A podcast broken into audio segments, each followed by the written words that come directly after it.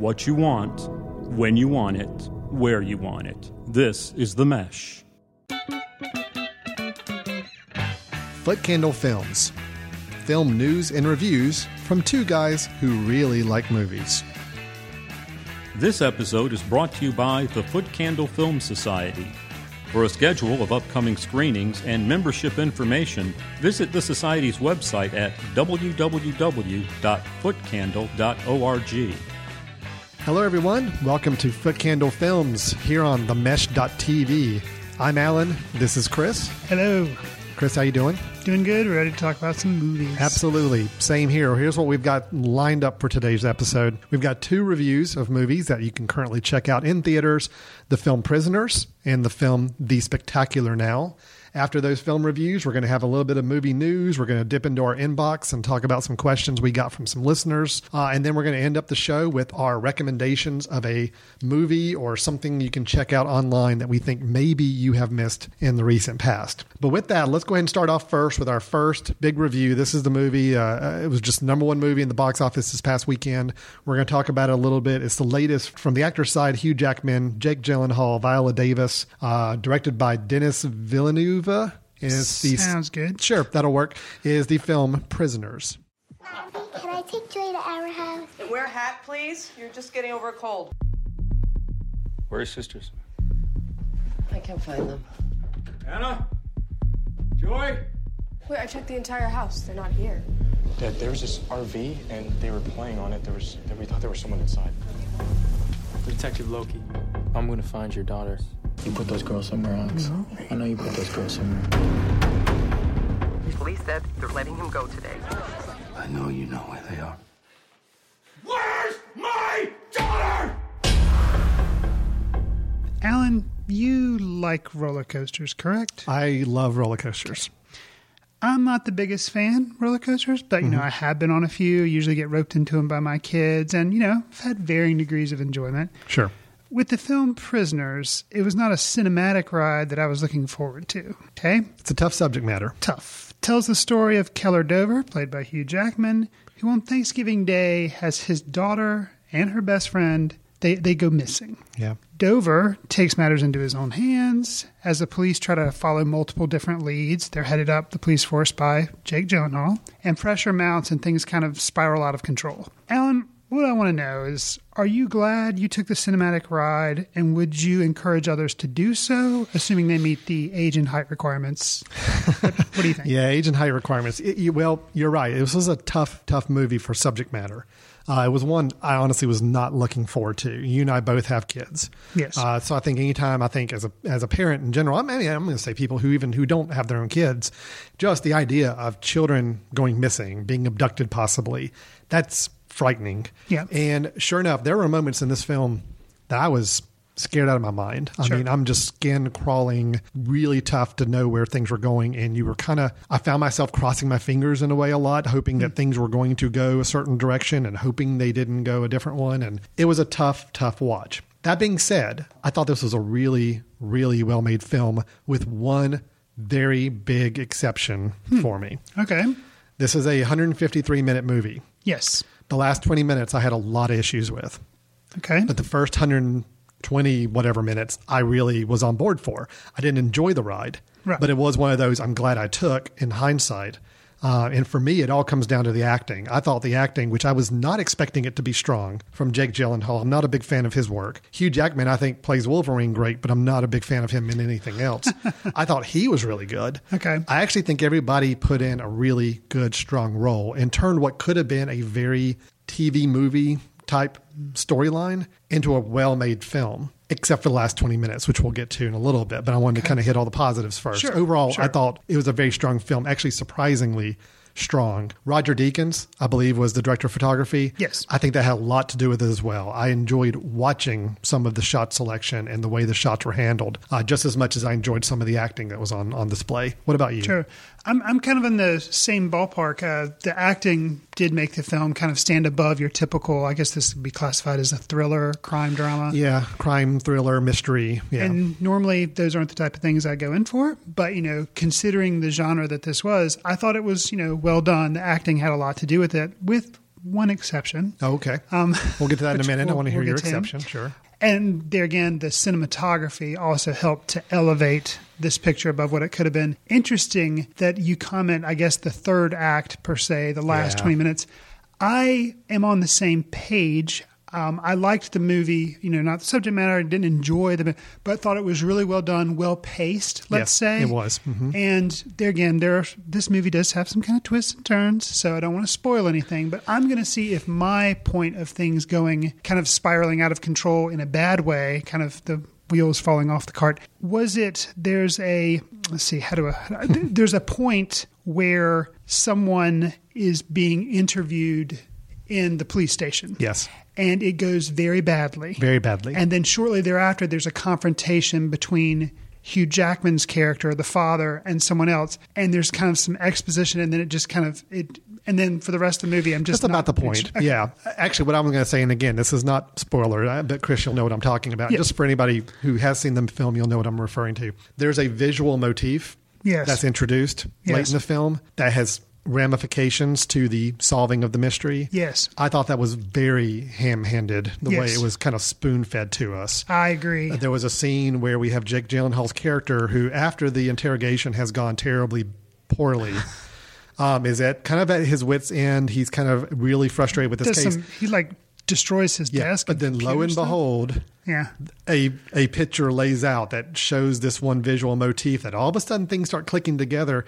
It almost becomes like your your Scooby Doo mystery Yes. solving at this point. And I think when the ultimate bad guy, which I even hate saying in a film like this, but it really almost is that that stereotypical at the Mhm. end, bad guy is revealed. It's just seems I don't want to say it's over the top because I understand the story and I could see where the story wants to go with it, but the way it's revealed to us, the way Hugh Jackman's character comes into a realization, the way all these things start to click into place, it was just so force fed. I felt like and so cliche what you would expect from a B level movie, a TV movie type approach to this. Right. And that's the shame of it is that up until that point, this movie was really authentic. It was very thought provoking. I mean, I was more fascinated learning about the Hugh Jackman character and how he was responding to the situation and the actions he was taking. That to me was more fascinating than the mystery. But they seem to drop all that in the last 20 minutes and say, no, we just want to focus on solving the mystery and unveiling the grand who the bad guy is. And that's where it just, it really lost, lost me in the end. yeah. I think I think basically it's a carbon copy carbon copy of my notes because that's that's kind of how I felt. There were things about the Hugh Jackman character. You learned about his some th- elements of his past, Yeah. and those threads were just completely discarded. Yeah. And you don't really. Uh, you could have gotten so much more understanding, and also Hugh Jackman's character, like we mentioned in the intro. He takes matters into his own hand. Mhm. So, you know, he is obviously his concerned father. He wants to do whatever it takes Yes. kind of Malcolm X approach, whatever it takes to get his daughter back. Yes. That is an interesting line of thinking Oh, to go down, and it's a plot line. And like you know, how far do you go until you become criminal yourself? And and I felt like they didn't allow characters to have any really type of arc. It's like they started out and then they were like, "Yep," and that's that's kind of how it is. They didn't they didn't allow them to really show a lot of change through the movie. Well, and, and that's So- I, I kind of see what you're saying there. I think where it really focuses in for me is that we we find a lot of these things we see the emotions of the characters on the onset of the problem or the storyline or the situation, but when the storyline closes, we don't really get any understanding of how it affected them. Right. Right. Because again, Hugh Jackman's character goes through the most roller coaster, going back to your example, of, of what he does, and his storyline is the most fascinating. Because honestly, the scenes where he has taken measures into his own hands were for me the most interesting. I really wanted to see how far he was going to go. Right. He went a lot farther than I thought he was going to go with things, and um, that's interesting. But then once the movie starts to close, we don't see any resolution of impact on him. Right. We don't really know what happens to him because of those choices he made.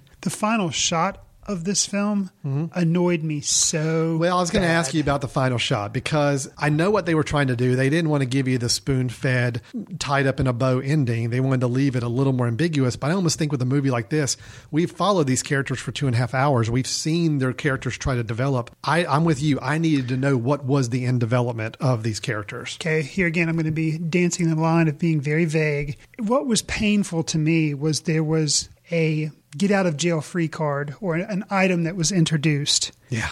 And once a character, it kind of recurs to him, I knew from that point in the last 20 minutes when things were kind of, I was like, okay, that is going to come into play. And sure enough, in the final scene of the movie, Yeah. it is, it could be hinted, but it wasn't hinted. It was like repeated, I think, four times. This, this thing, it was, They know, brought up this this item several Right, times. right. The wife talking to the cop in the well, hospital, and even, and even in know, that final shot, it wasn't just like, oh, you didn't make the connection. No, it kept hitting you over the head in that final shot, like, oh, here's this connection. Here it is again. Here And it see, again. The thing is, that Here whole, it is again. You're right. That whole ending sequence is the ending to a movie where you've got a hero and the hero is able to save the day at the end. Mhm. But that's not the movie we've had up until that point. Right. We don't get to close out the Hugh Jackman character's story arc sufficiently to know what the ramifications are of the choices made. And I think, um, oh, yeah. And it wasn't, it, to me, it didn't benefit to leave it kind of where they ended it. It would have been more interesting if they would have actually had a little bit of resolution between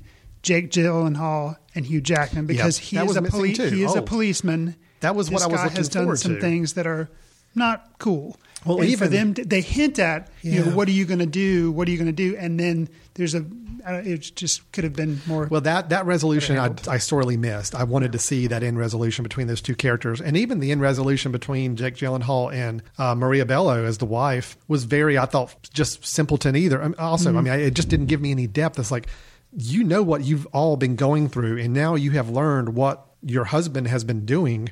right.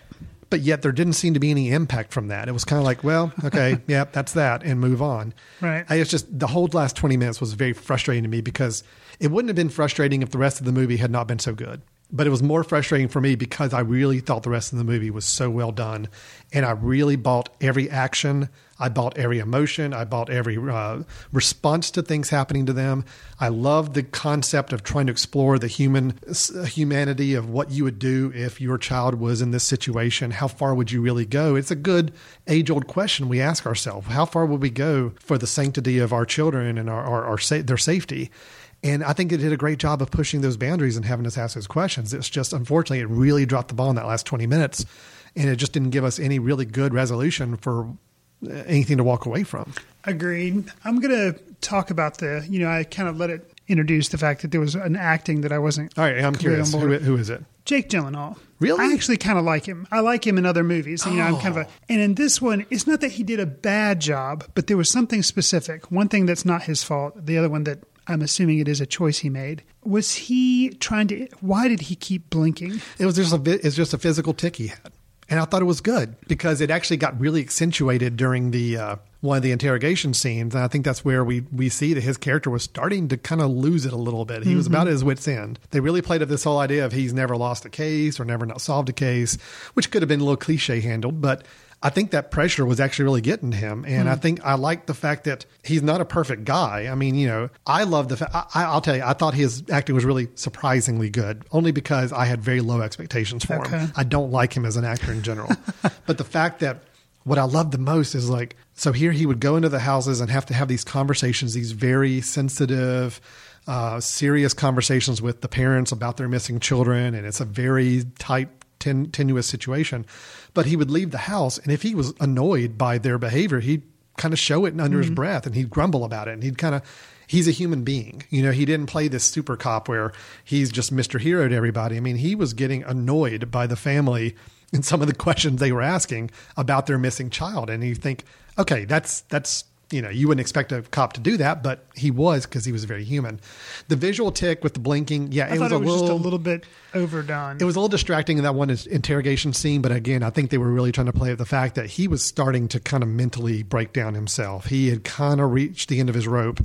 He had to have something resolved, and he wasn't getting it. But I, I'm surprised that you thought that that was a the acting wasn't that great. a little i mean you know it was it wasn't my favorite performance of his and I, i'm generally i'm okay with him and so i was kind of i kind of thought i guess it was the tick the thing that i'm not going to blame him for i guess it's the screenwriter's fault how can you name him detective loki this is in the age of the avengers movie and thor which you know this I mean, come on, and it's not based on a book. It's ba- you know his original Yeah. screenplay. So Detective Loki. Now, granted, well, can't. Well, no, no. Does Loki have? I mean, I know Loki in, in the uh, Marvel world is the god of mischief. Mm-hmm. I mean, does Loki have any other symbolic references not that, maybe I'm they were aware trying of, to and tie it's in spelled the same way Yeah. as the Loki from I thought that was an odd choice. Yeah. Yeah. Um, something that would so clearly be in pop consciousness that would be distracting. I will say, I thought Hugh Jackman was really good in this. Yeah. Um, there were a couple scenes I kind of felt like he was overacting and maybe kind of playing to the camera, but it was very, very few.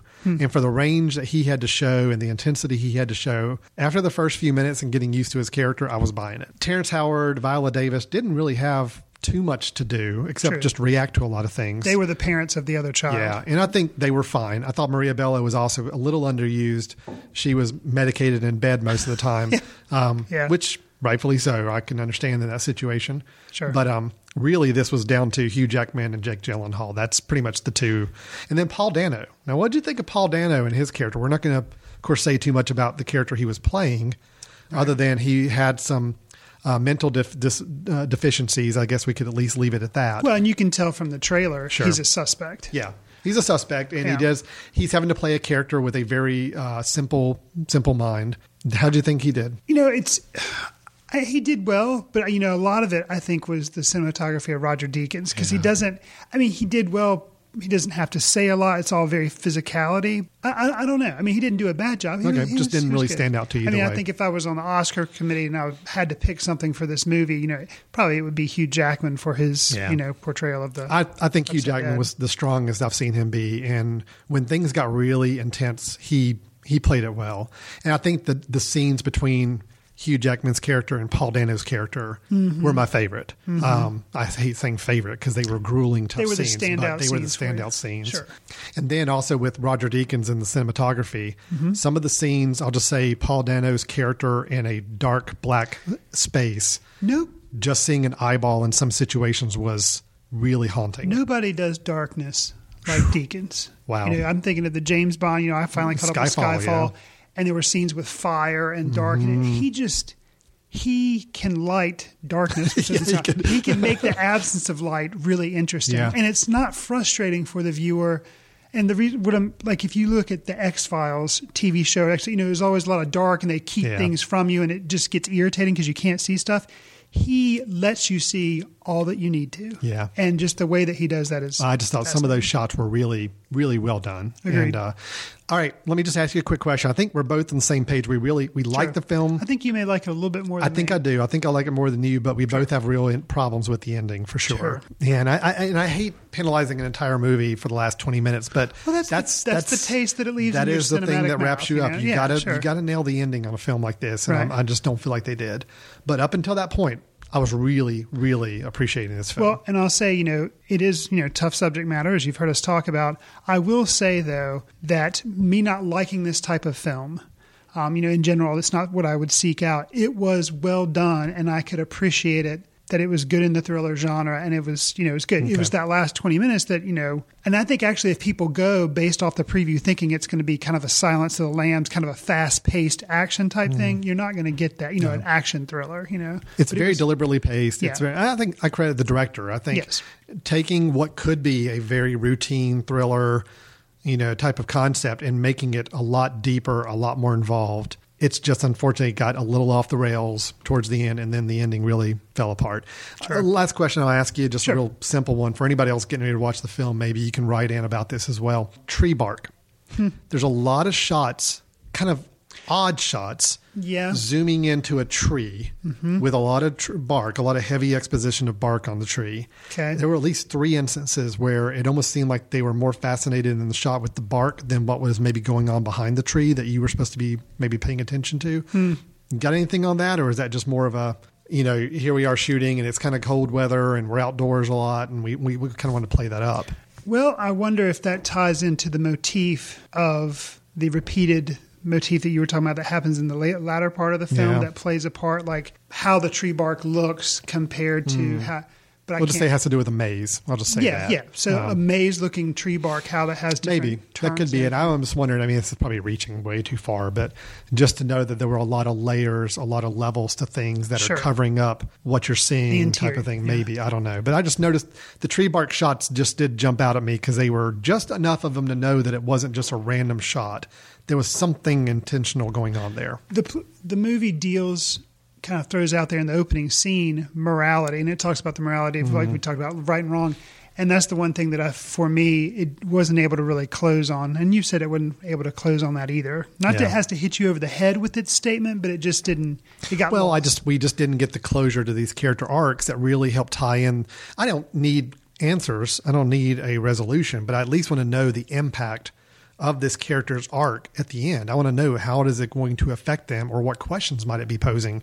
Right. And they, the, the the movie just didn't seem interested in closing any of those loops in the last little bit. It was more interested in we got a mystery, we got a bad guy, we need to show everybody what the bad guy did and why. Mm-hmm. And that to me was not interesting. So anyway. Agreed. Well, that's Prisoners, uh, Okay. starring Hugh Jackman and Jake Gyllenhaal, is out in theaters now. Uh, it's been out for a week or two, doing really well, and I think there will probably be some Oscar talk uh, time for maybe some acting uh, Okay. somewhere mixed in there. I'd, I'd like to think that that would happen. So anyway, we'd love to hear your thoughts. Feel free to write us at uh, info at themesh.tv or visit themesh.tv website and drop us a line. Let us know what you thought of Prisoners. Next, we're going to go on to our second review, which is the film The Spectacular Now. My name is Sutter Keeley. I got everything that I need right here. I've got a job, I've got a car, I've got a beautiful girl. I was the life of every party. You gotta live in the moment. It's about this. This is beautiful. Hey. Hey. Where the hell am I? Do you live around here, Sutter? How do you know my name? You go to the same school. Uh, uh, I'm Amy. that's what I was gonna say. Nice to meet you, Amy. So, Chris, I had heard a little bit about the spectacular now just through some websites and other film conversations, and then it didn't really register too much for me. I mean, when you got a when you have a synopsis of the film of a hard partying high school senior's philosophy on life changes when he meets the not so typical nice girl, I'm like, ooh, wow, okay, yeah. There's really nothing I'm too interested at this point. Um, Sure. I don't know anything about the director, James Ponsoldt. Really don't know anything about the screenwriters. It stars Miles Tel- Teller, who I don't think I'd really seen in anything before, young actor. It did have Shailene Woodley, which I did remember from The Descendants, and I remembered she was really good in The Descendants. So Right. that was okay. She's a good actress. That'll be all right. Kyle Chandler, I generally like, and he has a role in the film.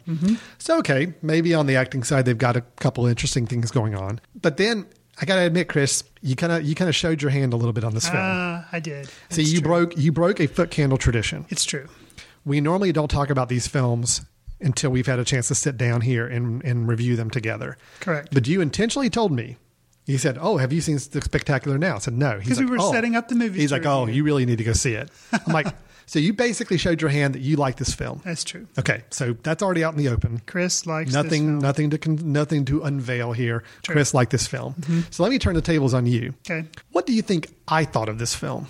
Based on what you know about me and the type of film this was, I go in with Chris Fry's stamp of approval, which is normally has a pretty high standard to Well, it. the problem what did is, you think the of The problem is I probably set the bar. You know, it's all movie going is all about the time you see the movie, your expectation walking in, all these factors. I think I probably set the bar too high for you. So I think you probably thought it was okay, but I don't think you. I don't. I think you thought it was okay.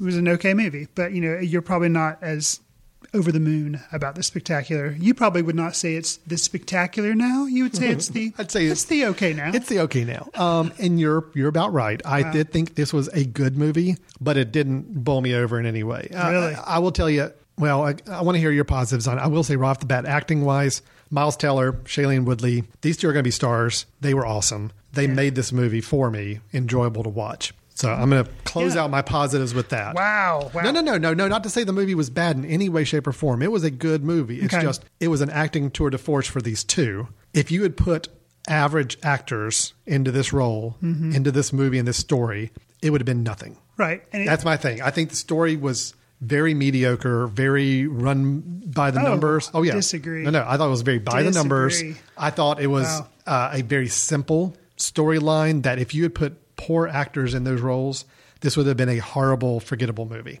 That's my take on it. So I want to hear what you liked. I, I the two leads were surprisingly, shockingly good to me. I, I did not recognize Miles Teller at all, um, and I recognized Shailene Woodley by her face, but I couldn't remember what she was in. Right.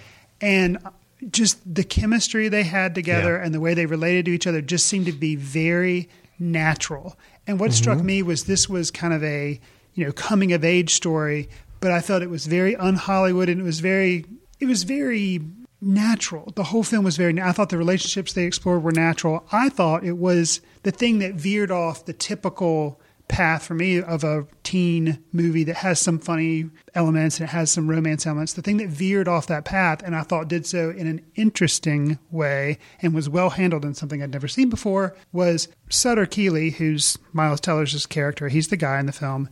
He has problems with alcohol.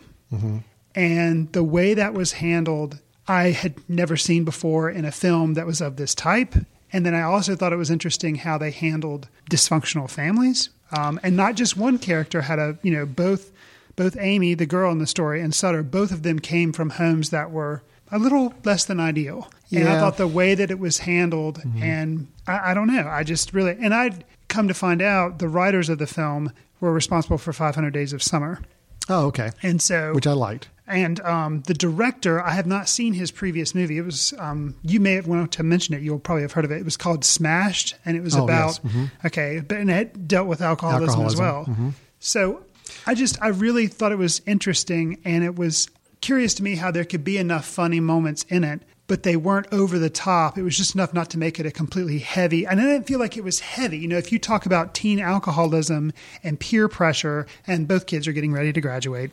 So if you talk about having to go to the real world and alcoholism and dealing with uh, sex, you know, and uh, you just think, oh, it just sounds like it would be a miserable movie going experience. And it wasn't. I really, I really like this movie. I can't speak highly enough of it, Okay. actually. And I still am going on record saying as I like it. Sure. So I don't want anybody writing in saying, okay, Alan didn't like this Alan, can movie. And so I don't want this to be the movie that gets brought up in future episodes. Like, well, you didn't like the spectacular now. No, I did. I liked it. I liked it a lot. Okay. I enjoyed it. Here's my thing though. Sure. Um, I still stand by the fact that, yes, I was interested with the alcoholism tangent, the family dysfunction dynamics, but I still felt like the way that the story handled it was very pedestrian. Um, I just thought there again, we've seen this story before. Popular kid starts to fall for not so popular kid. You find out popular kids actually got a lot of baggage behind them and things that are causing them to make it up in that that personality that they exude. And somehow the person that's not as popular or not as well liked uh, helps bring that out of them a little bit, and they help each other out. I've seen this story plenty of times. Well, I, I think the way they didn't solve his problem, his problem was not solved. He had an alcohol problem, and the the the girl that he meets, you know, the nice girl, she doesn't have glasses and is dressed all dorky and everything. So you don't see it like in a in a typical Hollywood movie. You would see her progress from this braces wearing, Right. glasses. Oh no, they didn't like- go that Hollywood. No. I agree. It was very more, much more grounded in reality. And the girl, you know, just like a teenager, she actually starts seemingly drink as well. Well, see, here's my question then. Let me let me get off on my so little soapbox here. that was actually interesting. you brought up the alcoholism thing, and yes, Right. that does play a part, a big part in the movie. But does it really? Uh, here's the thing: we see them drinking a lot, like Yeah. him especially, and then she starts drinking. Yeah. Now, yes, part of the drama towards the end, a very kind of a shocking turn towards the end of the film that where things really start to go down a bad path. Mm-hmm. A lot of it is tied to alcoholism, but it's more tied to the family dynamics, the father uh, son relationship that uh, the main character has. Yeah. That's the real driver for what causes the problems. It's not the drinking, I don't think. The drinking, I think, is a way of covering the pain as opposed to the, the, the alcohol being the, the, the problem for his relationships. I think the problem for his relationships is he's got a dad that is basically a really scummy guy. Yeah. And Sutter's finding that out slowly but surely, a guy that he had put up on such a high pedestal all of his life. Yeah. He's now learning the reality of it. That's what's causing his problems. That's what causes, in a way, the accident that happens later on in the film. That's what causes a lot of his relationships to start to deteriorate. The alcohol is just there to mask it. And I don't feel like we really got any good, clear. I don't think it gave us, uh, for somebody, a younger person watching this, unfortunately, I don't think it really tells you that alcoholism is bad. for kids. In fact, Shailene Woodley's character Amy is like drinking every single time we see her later in the film, and there's no resolution to that. They're drinking up until the one time she offers him a drink at towards the end, and he says no thanks. That was the only clearing the air of the whole alcohol thing that happened. So I almost think they were kind of skirted around the whole alcohol thing. They focused it more on father son dynamic, which I thought was well handled. But that was I thought that was just interesting towards the end. Well, I just I- didn't feel like they really shone a spotlight on saying, okay, listen, hey, this guy has been using alcohol to cover his pain, and that alcohol has been causing problems as well. And it was almost like that was just all an afterthought. Well, I, I agree that they didn't they did not it was troublesome mm-hmm. that Amy's character started drinking and that was never kind of touched on. You see him you see Sutter kind of maybe take a step back, but that's not really well resolved. But I, I found that to be very true to me, speaking of people graduating high school, getting ready to go off to college. She had examined this. It's not problematic for her, but you learn in her past, her father committed suicide from painkillers something. Yeah. So there's like addictive personalities Oh, yeah. running around. And And I guess that's what worried me is that if, if for a movie that's really shining a spotlight on genetic traits passed down that kids are having to wrestle with. I mean, basically, Sutter doesn't want to be like his dad. Hmm. Okay, I mean that's that's he realizes that he knows that, and that's his major breakdown is that he starts to realize that oh my gosh, I'm I'm becoming like my father, and I don't want to be like that mm-hmm. for that to be such an important theme, but yet we've got Aimee as a character who I really loved her character. Oh, I Oh, mean, yeah. she, you know, no offense, you know, I hope my wife isn't listening to this, but this is the kind of girl I would have like pined after in Oh, high school. absolutely. Absolutely. Yeah. Just phenomenal, phenomenal uh, character. yeah. And I felt bad because we saw her starting to pick up the drink every single time now, but yet we know her father has had an addictive personality, and that's Right. never talked about. There's never a sign of, oh my gosh, Aimee, you need to stop because look, I'm learning what I'm learning about my father and how it's affecting me now. Oh my gosh, why about you? And now you could say that that's not the point of the story, and we're kind of left to know that they've still got a much longer story to tell for these two characters as they grow together. but it's still absolutely. And the final scene, I think, is is open as to what's going to happen. But I like the way I liked I liked how it was dealt with, and I liked how it cut. And I was like, good. No, no, I, I did like comparing prisoners and this one, that Well, final shot. We got a very similar shot, which granted, I saw both these movies in the same night. So the similarities, I, I, I found, had fun picking them apart. They Sure. both end with a kind of a abrupt cut shot Mhm. of one person and their reaction to the situation, and that's Yeah. it. Yeah. But with this one, it was a much more satisfying ending, absolutely, than they went with.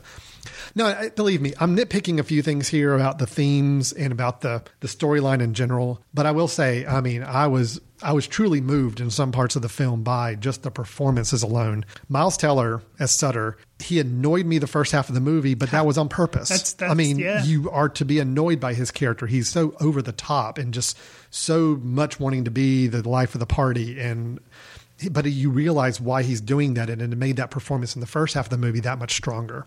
Um, his scene with um, the, you know, there, you mentioned some of the supporting characters. Bob Odenkirk oh, is also in this. Are you going to talk about the scene between the two of them? The I last love, scene, and I love It's Bob, perfect. Oden, Bob Odenkirk. It was a perfect anyway. scene. And the scene where he, Bob Odenkirk is his boss, and he has a scene with his boss towards the latter half of the film. Yep, and that that, one got was me. amazing. That one got and me. a lesser, you know, Bob Odenkirk has some funny things in there, which you know he's from Mr. Show and everything. But his ability to handle serious subject matter and to handle that scene was I was like, man, this guy's so. That was a really I- good scene. apparently Actually, that's in- my Apparently, standout. he's in Breaking Bad, and I have never seen that show, no. so I haven't seen him in a dramatic role. But you know, just That was a more comedy, standout scene for man, me, and I think the oh, line uh, "If you were my father, you wouldn't have to" type of, and that Yes, was really yes. punching the gut. Yes. So good. Um, Well done. I'm with you on that.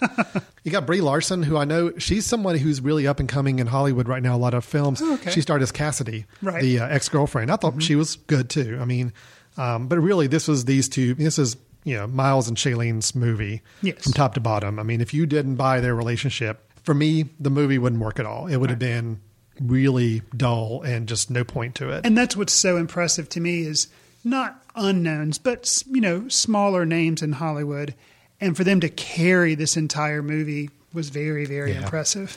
So I will say I really liked it. I certainly recommend it to people. I just I did have some issues with the themes and the story, Right. but not an issue at all with the acting or the directing of it. I mean, I think it was very, very well made. Hmm. so if you see the previews for this and you think it's just going to be a teen romantic comedy thing, no, Yeah, it's, don't let that fool you. It's a lot better and a lot deeper than that.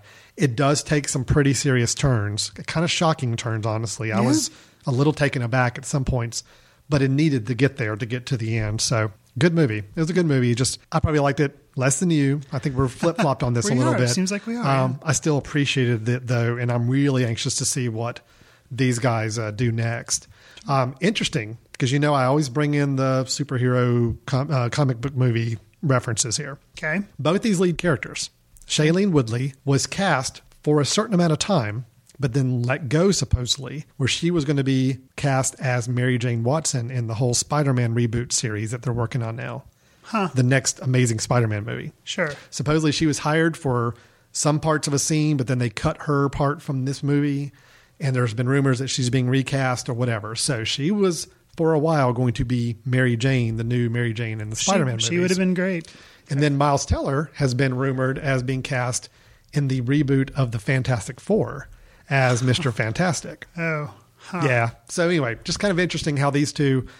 I was glad I got to see them in a very small independent film before they start going out and making big blockbuster movies because I think this gives us a little more appreciation for them that we probably would not get in those bigger movies. Hmm. So anyway, Okay.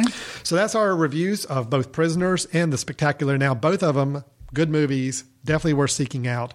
Some misgivings on both sides for each film, but uh, overall, I think we still say yes, you should check these films out. So, with that, we're going to take a quick break. When we come back, we'll hit some movie news. We're going to dip into the inbox a little bit, answer a couple reader questions, and cap it off with our movie uh, recommendation for the episode. Stay tuned. You're listening to Foot Candle Films here on the Mesh.tv. Hi, I'm Champions Tour player Kenny Perry. Please join me in a fantastic field of Champions Tour players for the 11th annual Greater Hickory Kia Classic at Rock Barn, October the 14th through the 20th. Weekly ground badges are just $50. Individual tickets are $20 per day, with proceeds going to charity. Get your tickets today at GreaterHickoryKiaClassic.com. Welcome back to Foot Candle Films. This is Alan and Chris talking about movies. We just finished our reviews of Prisoners and The Spectacular Now. Let's move on, Chris, to uh, before we get into our news that we'd like to talk about. We do get some emails in occasionally. We addressed a couple, I think, the last episode or two. Uh, just some viewer questions we get or feedback. We always want as much feedback as possible. So, guys, please send it in. We'd love questions. We'd love your own opinions of the films we reviewed. You can send it in by email at info at themesh.tv, or you can just go to themesh.tv website and there's a contact us form right there. Just say, This is for Foot Candle. I got a question. And the, the people responsible will make sure it gets to our, our inbox. but, uh, Chris, we reviewed two films last episode, and we did get questions about both films and our take on them. Okay. So I just thought let's kind of focus on just these two since they are related to the last episode. Sure. We had somebody write in, and this was Mike saying, Are you being harsh on the butler because it was too similar to Forrest Gump? Supposedly, what Mike was saying is that just he's read a lot of analysis as well, that people are kind of knocking the film down a lot because it resembled Forrest Gump a little too much with the progression age of the character and being involved in major historical events and all that, uh, and kind of being a behind the scenes character, but yet these big prominent things are going on around the world. He just wondered if because we were both a little on the negative side about the Butler. Oh, we both had some. You I were much more negative. negative, yeah. I was negative, not as passionately as you were. Mike's just wondering: are we are we just being a little too harsh on the Butler Well- here? Do you think that that's a valid criticism of it being too similar to Forrest Gump? I, I will defend my harshness Okay. towards the butler, and my harshness towards the butler has nothing to do with the Forrest Gump aspect. Okay. That's actually kind of what kept me involved in the film. What I did not like was the son subplot thing, which Mm. wasn't a subplot; it was like equally as important as the butler. And it felt very, to be based on a true story, which you get into murky territory there Yeah. anyway. But to have that whole subplot thing, I just wish that could have been cut out of the movie. Mm. It would have made it shorter and it would have been more interesting to follow the Forrest Gump progression of the butler. Instead, we had this other hand fisted storyline of the son, And that's where my appreciation for the film Okay. just so you went really don't think the, gutter. Forrest Gump comparison threw you off in your review at all? It, no, it, that's not what made it. I think you know, right? You know, the comparison is fair to make. I think, but that's not what made it bad for me. Does that make sense? Oh yeah, no. and I, I, and I want to say, I, I, I hope I'm being real to myself and saying that no, it didn't affect my criticism of the film either. As I look back on it and think about it, it's like, yeah, it was a lot of similarities. And maybe because Forrest Gump's one of those movies that I don't know, for some reason, it's always on TV. So maybe it's still a cultural touchstone as far as a movie goes. You hear about it so much. Maybe that was influencing me a little bit and saying, okay, yeah, so here's the Forrest Gump moment. Now he meets JFK and now he's Oh. into this conversation. And maybe that did. I don't know. But I'd like to think it didn't. Uh, but you know, film criticism. I mean, we are subconsciously influenced by some of the things Oh, around us. you can't unsee Forrest Gump Yeah, once you've there's seen it. every possibility that may have been the case. Who Sure. knows? But Mike, we really try to make sure other films don't influence our our reviews of the film that we're talking about. So. Another one, and this is a, a criticism of a film that we both really liked, uh, Much Ado About Nothing. We've got Amy writing in and saying the language of Much Ado About Nothing was jarring and brought me out of the movie. I guess she's referring to the original Shakespeare text being spoken by modern day characters. Sure. Um, she said it made the movie seem fake and too much of a vanity piece. so, Chris, your response to that? Did, did, did, did having these modern day actors in a modern day setting reciting exact Shakespeare text for their dialogue, did that bring you out of the movie at all? Okay, let me. let- She's got an interesting point. Okay, did the Shakespeare bring it out of? No, it did not for me. But I knew going in that they were going to be speaking that dialect, and I was able to. It was bumpy at first, like we mentioned in our review. Yeah. It was kind of bumpy at first, but then I followed along, and it was no problem. Now, the part where she mentions vanity piece. I will say that yeah, it basically is probably a vanity piece for Joss Whedon. It's kind of a stunt. I think it's amazing he pulled it off. I appreciated it, but is it kind of a throwaway vanity piece? He was kind of wanted to prove he could do it. Well, yeah, but I, I don't. I don't. That's not a slight, but I will agree with her that it probably is a vanity piece. So, Okay, well, fair enough. Fair enough. I I think I had a little bit of that same comment if it was a bit of a vanity piece as well. You get your best friends together, your acting buddies, you hang out at your house for a long week, you film this. Oh, cool, let's make it modern day. Oh, let's make it black and white. Oh, let's do uh, the old English. Yeah, it's a little bit of a, I want to do something on my own that's just really kind of appealing to me in a way. But I think Joss Whedon, he's earned it. I mean, he just directed one of the biggest blockbusters known to man. which special I'm on record as not liking. we are quite aware of that, Chris. Thank you for reminding us again. So you know what? He's earned it. If he wants to do a little black and white Shakespeare adaptation in his house, go for it. You know, I think the experimental nature of it won me over versus it being a vanity piece. So And I, I think it would have been to adapt it to where they would have been speaking, you know, regular English, everyday, modern day English. It would have been like um, 10 Things I Hate About You or any of those romantic Mhm. comedies that they've made. They've kind of updated Shakespeare and they totally changed the language and it's in color and it's usually starring teen. You know, that would have just been, I wouldn't have been interested probably in seeing it at all. Right, sure. But the fact that he did what he did, that made it. That made it more interesting to Okay. me. So Great. Well, that's uh, just a couple things from the inbox I wanted to pull out because Okay. they were specifically related to our show from last last episode. Um, so let's move on to some movie news, Chris. And and, Okay. and I always like to kind of have a theme around our movie news, just Okay. because I mean there's so much news out there in the movie world. I could go any direction with this, but I like to kind of pick a theme. Okay. All right. So the theme this week is three news items about films that are being either remade or sequelized. That should they be? Okay. That's kind of the question to you.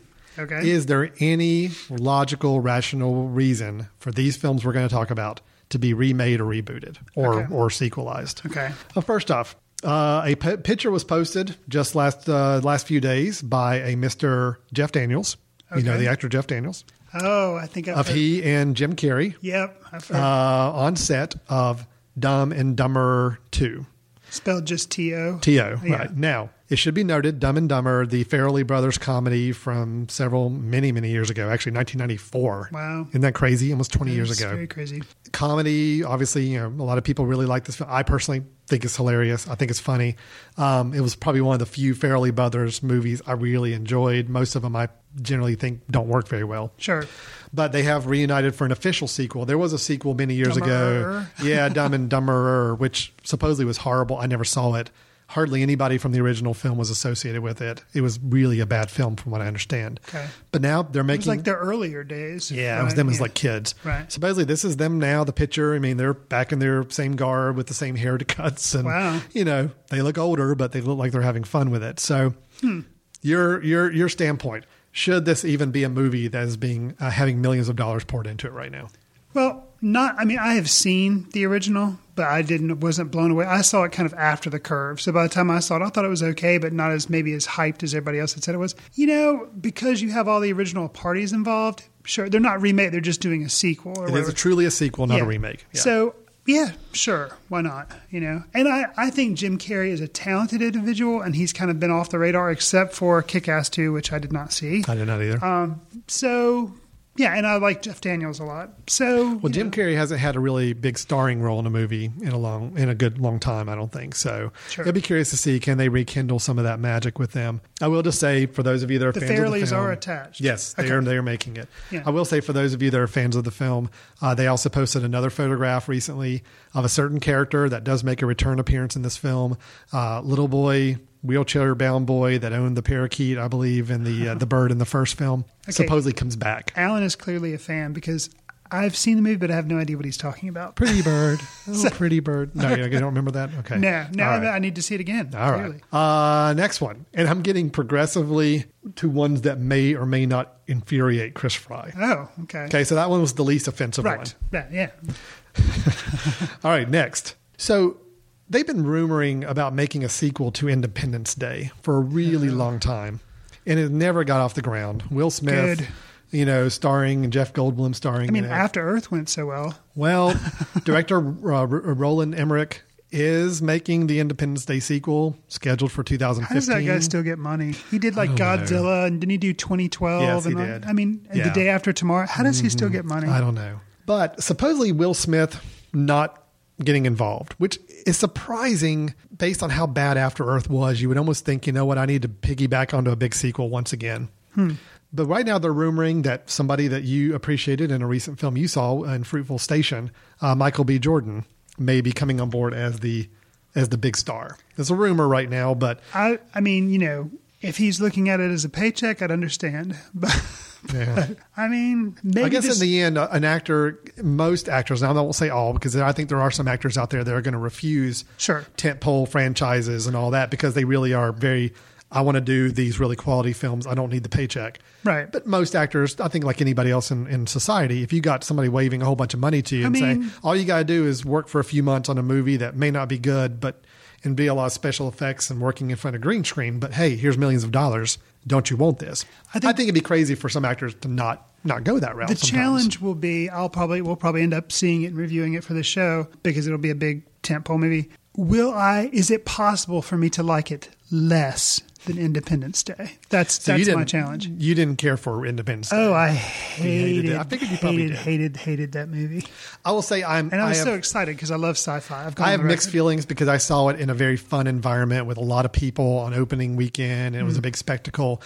I kind of remember that night because it was a fun night watching a big dumb blockbuster movie. Oh, it was but on on repeat viewings, no, it's really it's a bad movie. So I'm with you on that. Okay. All right, last one. Yes. This was the one that may make you the maddest. Oh, okay. They're remaking 2001. that would make me mad. Yeah, it's 2001 2. So that's what they're calling it. Uh, they're remaking Poltergeist. Uh, How do you feel about it? Just on the surface, without even knowing the people involved, how do you feel? okay, so I don't know anybody involved. Yeah, I had not heard they were remaking it. I mean, they had to remake. I mean, come on, they're remaking everything, especially the horror films. Uh, I think it's a bad idea. I mean, Okay, I- well, who's involved? Tell me who's involved. I Sam probably- Sam Rockwell, well, Rosemarie DeWitt. who's she again? I've recognized the name. Um, the name. shoot, What Where's the she in? intern? yeah, our intern left for lunch. Um, They get to eat. what did Rosemarie DeWitt? I recognize the name. Then. Didn't wasn't she in uh, your sister's sister? Uh, Um, maybe. I think so. Okay. Anyway, she's she's done a lot of quality films. I mean, she's not a big name actress, but she's done a lot of good independent films. I believe. Okay. Uh, Sam Rockwell, Rosemarie DeWitt, and then you've got Gil Kenan directing, who did Monster House, the animated film. Okay. Did you ever see that? Um. Yeah. Yeah. I did. I did. It was okay. Mhm. He's directing. Yep. Huh. So Spielberg's not attached in any way, shape, or Not that. I'm aware of. No, I don't believe so. Anyway, I Do you know this is going to be a very crazy question? But there's a reason I'm asking it. What's it going to be rated? I don't know. I mean, They they, what that- kind of audience did they have? they haven't you know- gotten far along in that to show and talk about it yet. But See, that's um, what was good. Poltergeist was, I, if I'm not mistaken, it was PG, Oh, it was PG. This is before PG thirteen days. but it was a, it was a classic. It's a classic horror movie or scary movie. I wouldn't even call it horror. It's not a horror movie. No. but you know, it's got some jumps and stuff, but it's not bloody. It's not gory. It's just, you know, it's, I don't know. I just, it's such a classic and so well done that I just, I think it's a, I think it's a tough one. I mean, I can understand if you're going like to remake. Sam Rockwell. You know, to me, remaking Friday the Thirteenth, remaking some of these other classic horror films, I don't see a problem with that because I don't. Those films are considered classics because of the type of film it was, not for the filmmaking craft of it. Sure. Poltergeist was a really well made film. Right. It had imagery of like the Yeah. doll and like Mhm. the TV set. Like there was all this these things going on that I just don't see. Just like I didn't see a reason why, and I've never seen it in protest, um, why they remade Psycho. You know. Yeah, did and that was a failed experiment there as, well. So, So- David Lindsay-Abaire is the screenwriter, and his his credits are very mixed. Okay. Uh, he's done Oz the Great and Powerful. He did the screenplay for that. Okay. He did Rise of the Guardians, an animated film. He did Rabbit Hole, um, which was the uh, uh, what, who's the director? John. Um, Um, you know what I'm talking about. yeah, Nicole yeah, Kidman. Yeah, and- yeah, yeah. He did Hedwig too. and I Yes, can't right. remember. Can't remember his last name. Interns. Mitchell. John Cameron Mitchell. John Cameron Mitchell. God, we really need those interns to stay I through much.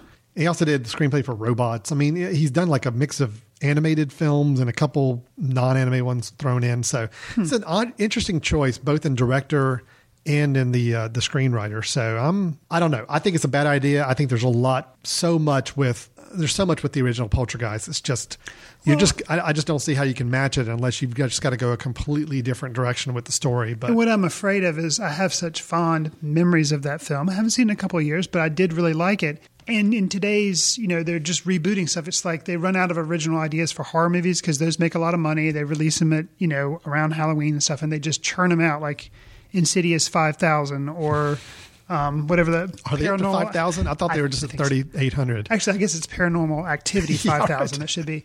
But, you know, it's just like they can't leave good enough alone with Yeah. horror movies. You know, they do something like Blair Witch, but then they have to do Blair Witch too. You know, it's like they just can't. And I understand it's money making and everything, but still, it's it's a shame to me because the original kernel was so good. So I I, I wish they would just leave that enough enough alone. But you know, I could be wrong, and maybe they have a really original take. But the fact that Spielberg's not involved and they're not an interesting thing would be to see what the original character like if they were Craig T. Nelson was it Oh, like seeing like that character yeah all these like years somehow later. or like how are they now Mhm. or like you know did they, I, I, I almost think if they're going to do it, break from the original altogether, go in a Oh. completely different path. So totally don't even reference the other people because I think if they start to do stunt casting and get Craig T. Nelson to Oh, play some little bit role, I think that's just that's gotten annoying. I mean, if you're going to do something, if it's the idea of a family moving into a haunted house. And the daughter gets abducted by uh, ghost demons, whatever it is, and they have to uh, save her. If that's your story, that's your poltergeist story. There's a lot of different ways you could interpret that story and do it differently to give us something new, a fresh look at it. Yeah. If they just try to repeat the formula and a lot of the, the beats and bring in the, the, the stunt casting of old cast members, I'm not interested at that point. So. Okay yeah So that's our movie news. So it sounds like with all three, you know, like I, like I kind of anticipated, the the level of, of uh, your level of of frustration with it grew with each one. I kind of anticipated staging them out that way for you. So Okay. Hollywood is just going to keep remaking and rebooting. There's nothing we There's can do about it, Chris. do. Nothing we can do. Uh, let's wrap up the uh, show here. We're running a little long, but let's go ahead and wrap up with our recommendations for uh, viewers to check out and watch. So, Chris, what have you got for us that people ought to check out online or renting uh, that they may have missed? I'm going to recommend a comedy, although it does have some dark elements to it, dark comedy, uh, called The Brass Teapot. And it was Hmm. from t- 2012. I think it was made then, I think also released, but I didn't hear about it till this year. But, anyways, it's available on Netflix and you can rent or purchase it in iTunes. But it's a story. Again, the brass teapot. It is about a teapot that basically. Oh, it is. It's a literal it story is title. about a teapot. Yeah. Okay. that lets a couple finds this teapot and they learn that they get money from it if they hurt themselves. Mm. And so they start to hurt themselves so because they're, you know, kind of a they're a young couple, they don't have a lot of money, they're very frustrated with things and so um, they start to take it and start hurting themselves so that they can get money and they end up getting this really nice house and the problems that it causes and but there are some very funny elements as well. So there's some funny and the music of the movie is really good and the shots some of the cinematography is really nice.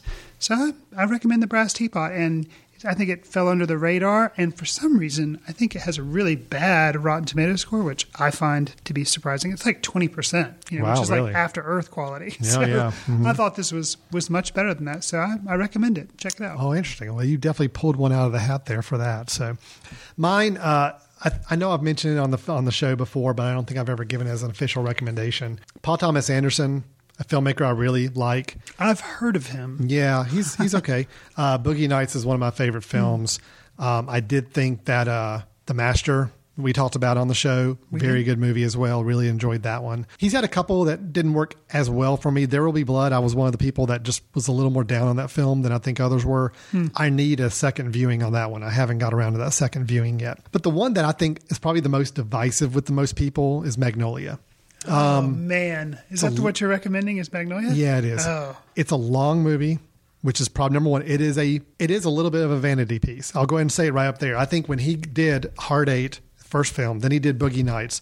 I think he just wanted to go full tilt, make the most big ensemble cast, make, you know, just get as many people involved in this thing and kind of explore all these different storylines and go a little crazy at the end and all. I, I think he maybe saw this as his film to go big. And I think Magnolia, I got a feeling may have burned him a little bit because if you look at his films after Magnolia, toned him back down, they did tone back down. You got Punch Drunk Love, which was a very small film. which I like. Oh, I like too. Uh, then he went with There Will Be Blood. Then he went with Master. So they've been a little smaller in scope. I can't wait for him to go crazy again. well, Magnolia is broad sweeping. Oh, yeah. I watched it again last week. I was, Okay. I was curious. I hadn't seen it so long. The first 15 minutes of the film just is so breakneck, breakneck fast paced, so much being thrown at you, and I love every minute of it. The movie still works. I do agree it loses a little steam as you get later in the film. The first half, I think, is so much better than the second. Hmm. But man, there's some good moments in this film. Best thing Tom Cruise has ever done. I'll go ahead and say Oh, that. I'll- absolutely, without a it doubt. almost convinced me he was an actor. Well, he was. he's shockingly good in this He film. is. He was nominated, wasn't he? I think he was, or if he wasn't, he should have been. Man. everybody's at their A game on this film. It is a very extreme film in so many ways, and that not only the number of characters they throw at you, the number of storylines you follow, the amount of information you're getting pushed, the fast pace of editing. This is a much much quicker film, even though it lasted three hours, Hmm. as far as shots and cuts and moving in the first half of the film than any other film he's done. I think, but I still love it. I think it's a great film. I mean, you've got frogs raining down at the end of the film. You've got characters all breaking into song midway through the film. Amazing music by Aimee. yes, Mann. it is. So great movie. Uh, I've watched most of it again the other night and just, yeah, still was really enthralled by it. So I don't think I'd made that a recommendation before. I know I've mentioned it when we talked about Paul Thomas Anderson in the past. It's not my favorite of his still. I still love Boogie Nights better, Hmm. but this one, after another viewing, keeps jumping up on my list I- of. Uh, Magnolia is definitely my favorite of his. Yeah. Um, John and- C. Reilly, really yeah, good in this film. and made pretty much made Philip Seymour Hoffman. I think. Yeah, he his role was a lot. His role was a fairly small role in the film compared to the others, but I think it was the first time people really got a look at him Yeah. and really seeing him act and get a, a, a meaty role to work on. Yeah. Good. I, I remember. I'll say one thing too. I remember it came out at the same time as American Beauty. I believe the same year. Mm, might have been. and it struck me because both had different for some reason they seemed very similar like exploring like the american life and it was like american beauty was the more homogenized non-risk taking version i still Yeah. like the movie okay and then magnolia was this sprawling Oh, crazy crazy. masterpiece and i just loved it It's just the whole theme of the film is people, the connections and the coincidences and the things that ramifications of one encounter have on another. And Mhm. it's just this sprawling patchwork of characters and people. And you may get halfway through it like somebody in my household that was watching it with me. I'm not going to name names. Said it's like I don't, I don't see the point. Hmm. And I can see people saying that after about halfway through the movie. I don't see the point of the film. And it's really just what they're trying to get across, what P.T. Anderson's trying to do is this whole idea of things are connected. There are co- coincidences we can't explain. There are connections that we don't always see on the surface that do have impacts on one another. And when you look at it from that bird's eye view, you see those connections and they start to make sense. But then you can also throw completely random things that have no connection to anything on in their way, and everybody has a shared experience from that. Right. So anyway, I really like it. Um, Cool. I'm glad to know you do too. I think I knew that already. Okay, Chris, we have talked a good while. We have covered a lot of ground. We talked about a couple films, uh, gave some reviews. We uh, talked about some remakes that should or should not be considered right now by Hollywood. But I don't know if they'll be listening to this episode. Maybe take our advice. I don't know. Maybe we'll see. You never know. Maybe we'll see the number of remakes decrease over the next few There years. Who knows? uh, my name's Alan, and this is Chris. We're again with uh, Foot Candle Film Society, which is the group that kind of helps support this podcast. We do film screenings in the Catawba Valley area, uh, at least on a monthly basis at our local theater, and uh, have a, a large membership of people that we enjoy watching films with. And then, of course, we do this show here on the Mesh Network. TheMesh.tv is the website you can go to see all of the Mesh shows. You can see our back episodes. You can see episodes of other shows. Uh, they're all available for free online to view, listen to. Uh, subscribe on iTunes. We would love to get some more feedback on our iTunes page for Foot Candle Films. Just do a search in iTunes for Foot Candle. You will find our show and subscribe to it. And then feel free to give us a star rating and also write a review if you'd like. We'd love to hear from you there. And of course, you can drop us a line at info at themesh.tv for uh, any emails, questions, feedback, your own uh, reviews of films. We'd love to hear from you. So until next time, we will look forward to talking to you then. Uh, again, I'm Alan. This is Chris with Foot Candle Films. Take care. See you in the ticket line.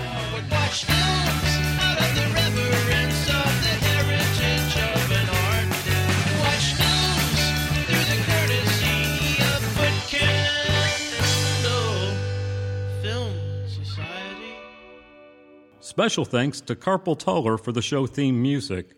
For more about Carpal Tuller, visit www.carpaltuller.com. You've been listening to The Mesh, an online media network of shows and programs ranging from business to arts, sports to entertainment, music to community. All programs are available on the website as well as through iTunes and YouTube. Check us out online at themesh.tv. Discover other network shows and give us feedback on what you just heard.